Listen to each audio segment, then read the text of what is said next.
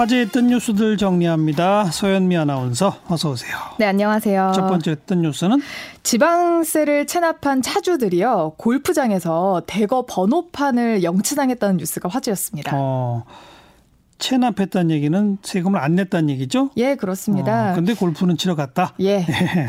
몇 대가 적발됐어요? 총 38대가 적발이 됐는데요. 인천시 이야기입니다. 인천시는 지난 18일부터 20일까지 시내 11개 골프장에서 체납자 특별 단속을 시행해서 자동차세 2회 이상 또는 과태료 30만 원 이상 체납 차량 11대에 대해서는 현장에서 번호판을 떼서 영치했다고 하는데요. 예. 나머지 차량 27대 차주에게는 지방세 체납 사실을 휴대전화 문자로 전송하는 등 음. 현장 예고 조치를 마쳤다고 합니다. 네.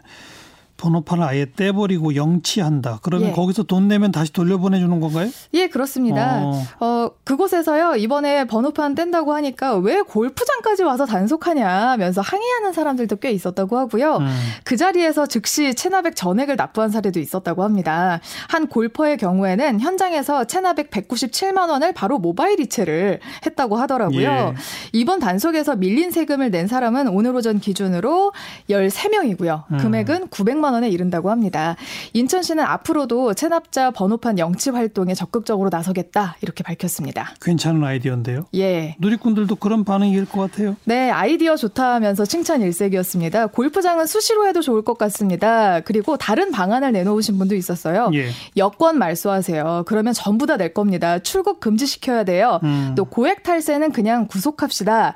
계도 기간이나 예고 이런 거 하지 말고 바로 단속하세요. 라면서 체납자에 대한 강경한 대응을 바라는 댓글들이 대부분이었습니다. 네. 체납하면서 골프장 다닐 돈은 있고 예. 해외여행 다닐 돈은 있고 예. 이런 게 이제 공분을 사는 거죠. 그렇습니다. 음, 다음 더 뉴스는요. 어제 오후에 갑자기 가수 구하라 씨의 사망 소식이 전해지면서 안타까움을 자아내고 있죠. 관련 뉴스가 전해지자 국민청원 게시판에 성범죄 처벌을 강화해달라는 청원 동의자가 20만 명을 넘겼습니다. 음.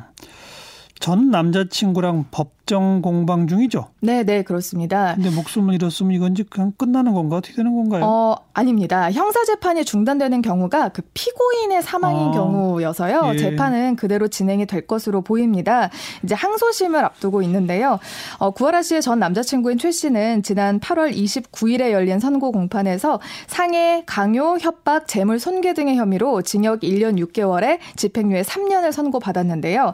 리벤지 포르노 관련 혐의에 대해서는 무죄가 선고됐었습니다. 이 무죄 선고 이유에 대해서는 피고인이 피해자의 동의를 구하지 않고 찍은 것은 맞지만 당시 피해자가 촬영을 제지하지 않았고 몰래 촬영한 것이라고는 볼 수 없다라는 거였는데요. 이번에 구하라 씨의 사망 소식이 알려지면서 청와대 홈페이지 국민청원 게시판에 가해자 중심적인 성범죄 양형 기준을 재정비해 주세요라는 제목의 청원이 답 답변 조건이 그 동의 20만 명을 넘어섰습니다. 예. 청원인은 성범죄 성립 조건이 비동의가 아닌 한것 불능할 정도로 폭행과 협박으로 되어 있어서 이를 피해자가 직접 증명해야 한다고 말하면서 예. 호감이라서 가명, 또 폭행과 협박이 없어서 무죄, 그 후 피해자가 피해자답지 않아서 가명 이런 것 등 모든 가해자 중심적인 성범죄 양형 기준의 재정비를 바란다라면서 호소했습니다. 네. 20만 명 넘겼다고요? 예. 음, 그럼 답변이 있겠네요. 예, 그렇습니다. 다음 또 뉴스는요. 밤 되면 왔다가 새벽 6시면 사라지는 캠핑카의 정체. 음. 오늘 누리꾼들이 많은 관심을 가졌습니다. 이에 대해서 알려드리려고 합니다. 네. 캠핑카가 밤에만 온다, 온단 말이죠? 예, 그렇습니다. 왜요? 상수도관 교체 공사 건설 노동자들을 위한 간이 화장실이었고요. 간이 쉼터였습니다. 어허. 이 캠핑카는요, 지난 여름에 빨간 수돗물 사태가 있었던 서울 물레동의 공사장에서 발견이 됐는데요. 예. 어쩌다 공사 현장에 캠핑카가 투입이 됐는지 한번 알아보니까 그 현장 작업자들의 고충이 숨어 있었습니다. 네. 원래 1억 원 이상 건설 공사의 사업주는 화장실, 식당, 탈의실 등의 시설을 법에 따라서 설치를 해야 되고 예. 만약에 안 하면 벌금 내야 되거든요. 근데 이보다 작은 규모의 공사일 때는 관행적으로 현장 노동자들이 알아서 처리를 하고 있었다고 하더라고요. 예. 뭐 화장실이나 식당이나. 예.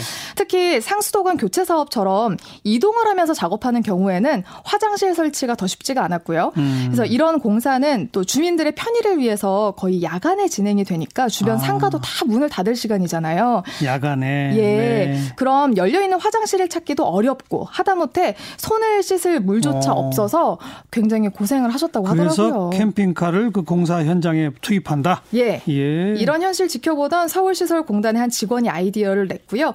캠핑카는 쉴 공간도 있고 화장실도 있잖아요. 그러니까요. 그래서 유튜브를 보니까 해외도 이렇게 캠핑카를 활용하는 사례가 있어서 아이디어를 냈다는데요. 음. 주변 반응 좋아서 적극적으로 추진할 수도 있었다고 합니다. 네. 캠핑카 운영하는데 한 곳당 월 400만 원 정도가 든다고 하는데요. 서울시설공단은 임시 운영해보고 화장실을 더 넓게 개조하는 등 근로자들에게 더 편리하도록 개선해 나가겠다라면서 그렇게 바꿔서 대수가 늘어나면 예산도 더 줄어들지 않겠냐라며 앞으로의 계획도 밝혔습니다. 누리꾼들 좋아하죠? 네. 이런 이런 작은 아이디어 하나가 능률을 바꾸고 결과물의 품질도 달라집니다. 또 그 나라의 복지는 노동자의 편의를 보면 알 수 있습니다. 또 이런 데 쓰는 세금 아깝지 않아요. 라는 댓글들 굉장히 많았고요. 근데 업체가 준비해야지 왜 세금으로 하냐 라면서 업체의 책임을 왜 시가 떠맡느냐라는 일부도 있었습니다. 음, 좋은 아이디어입니다. 수고하셨어요. 네, 네 고맙습니다. 서현미 아나운서였어요.